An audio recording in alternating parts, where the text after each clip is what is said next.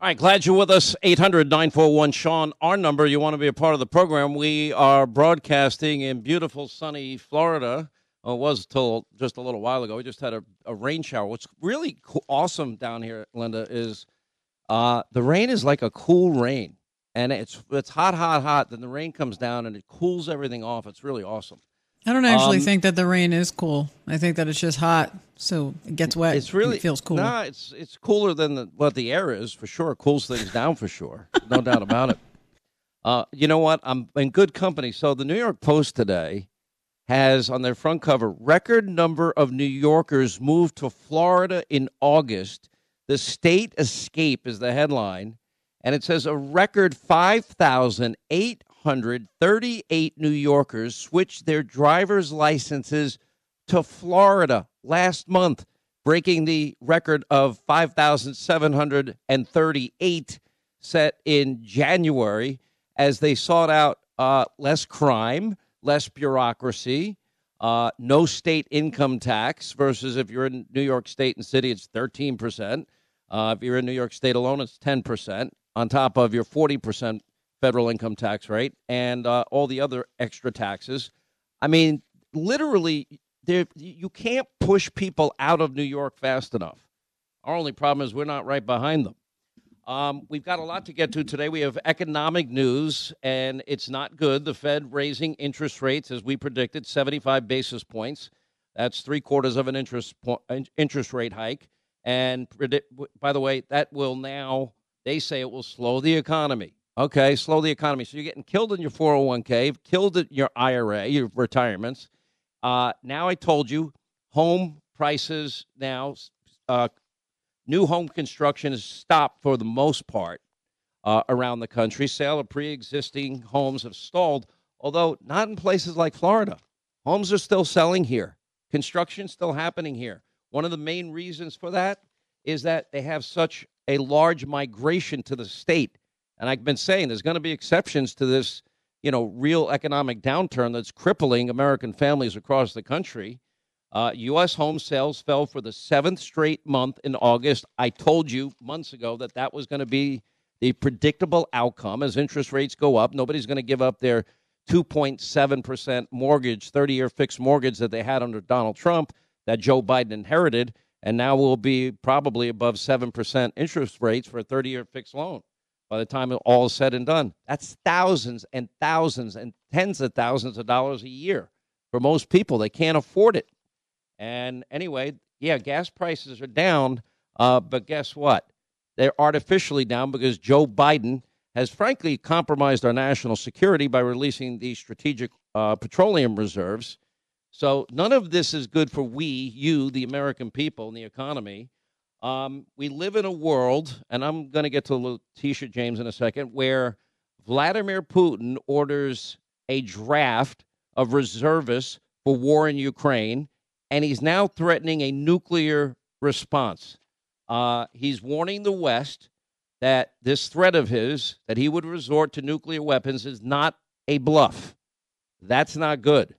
Now, I can add to that, Joe Biden at the U N today, all right, so he commented he better not do it. It's not going to end well for him. It's not going to end well for Russia. Well, that's not going to end well for the world, period, end of sentence. And that would be a scary, frightening scenario for the world in every way. Uh, and then Biden goes on to talk about uh, spending an additional, what is it, three hundred sixty-nine. He was bragging about this. We're gonna we're spending three hundred sixty-nine billion dollars on climate change, doubling down on zero emission vehicles. They don't have the technology. This is the problem. They talk about renewable energy independence. How many times has that genius ex-mayor Buttigieg said, "Buy an electric vehicle, twenty-two grand uh, more uh, over a gas-powered vehicle"? Fine, okay. Then you got the batteries. Then you got to pillage Mother Earth to get the minerals to build the thing, and then you got to charge it on an electric grid that is fueled by fossil fuels. So a lot of sense that makes. Uh, but Biden now pledging, what, three hundred sixty-nine billion dollars more dollars to be spent. We have thirty-one trillion dollars in debt that we're handing off to our kids and grandkids, and then another two hundred billion dollars for the food crisis in the country. So none of that is good. Um, anyway, I'm down here in Palm Beach. It is really nice down here, I will say that. And so while I've been down here, uh, we found out last night, Big announcement. Letitia James, the Attorney General of the great state of New York, that she was going to make this announcement today. She makes it.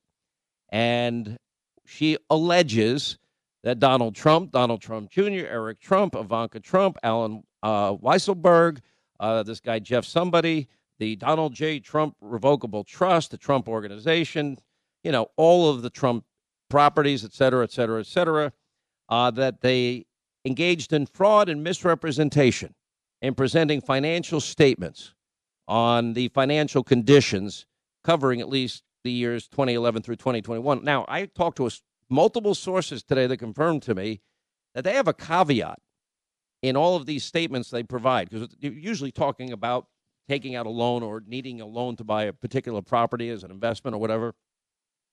And they have their own, you know, disclaimer in there that says, these are our valuations. You got to decide your own evaluation. Now, even Bill Barr today has been a big, big critic.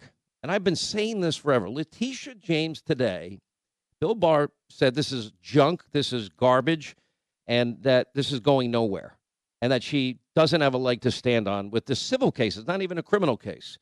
So she made the statement that Mister Trump and the Trump Organization used these false, misleading statements repeatedly and persistently to induce banks to lend money to the Trump Organization on favorable terms, that that is a violation of law. Well, this is a civil case. There has not been a criminal case brought against them, although, quote, she's the number one, she's the Attorney General of New York. She could bring charges against anybody. You can indict a ham sandwich if she wanted to, and she hasn't done so. Anyway, so she talks about the laws that she believes were violated, et cetera, et cetera. Anyway, so if that's the case, now, let me just tell you how real life works. Even if you if you want to borrow the type of money that Donald Trump borrows when he gets involved in an investment property, it's let's say it's one hundred million dollars. Do you think any bank or any lending institution is going to say, oh, okay, so you're putting this up as collateral, meaning another property. Oh, and you value that at five hundred thousand trillion dollars. Oh, okay. Let me write that down, five hundred thousand trillion dollars. And then here, let me write your check for your one hundred million dollars. Uh, we'll take your word for it. That's not how it works. The way it works is you you can put in what you think your valuation is, but they then have their fiduciary responsibility before they take money from their bank, of meaning people's money, take money from their financial institution, that's people's money, loan you a massive amount of money, and do it without getting their own appraisal? No, they have the fiduciary responsibility to get an accurate valuation from their own side. And if there is a conflict as to, in terms of the valuation, then they would either come to an agreement or not. But no bank is giving away money based on what the financials are of the people or valuations are that they're getting from a potential borrower. That's just not how it worked. Now, back to Bill Barr. He said that Letitia James doesn't have a leg to stand on. And he, he said pretty much what I've been saying. Dismissed this central allegation that Trump had overvalued his properties to secure inflated bank loans. And he points out what I've been saying. Property valuations are subjective. Banks don't take a customer's word for an asset's worth. They make their own loan decisions based on their own valuations, period. And Barr then further noted Trump had paid back in full every loan in question. No bank, there's there's there's no recourse, there's no fraud whatsoever. Nobody lost any money. As a matter of fact, they made money off of Donald Trump borrowing the money. And then he blasted James for announcing that she was out to get Trump before. Now, this is a big problem we have. And this is what I'm, I'm going to get into a lot today, because this is now, we're now at a tipping point. I have been talking about, and we, we're going to have all these F B I whistleblowers coming out too, how we are criminalizing political differences. We have lost the concept of equal justice under the law and equal application of our laws.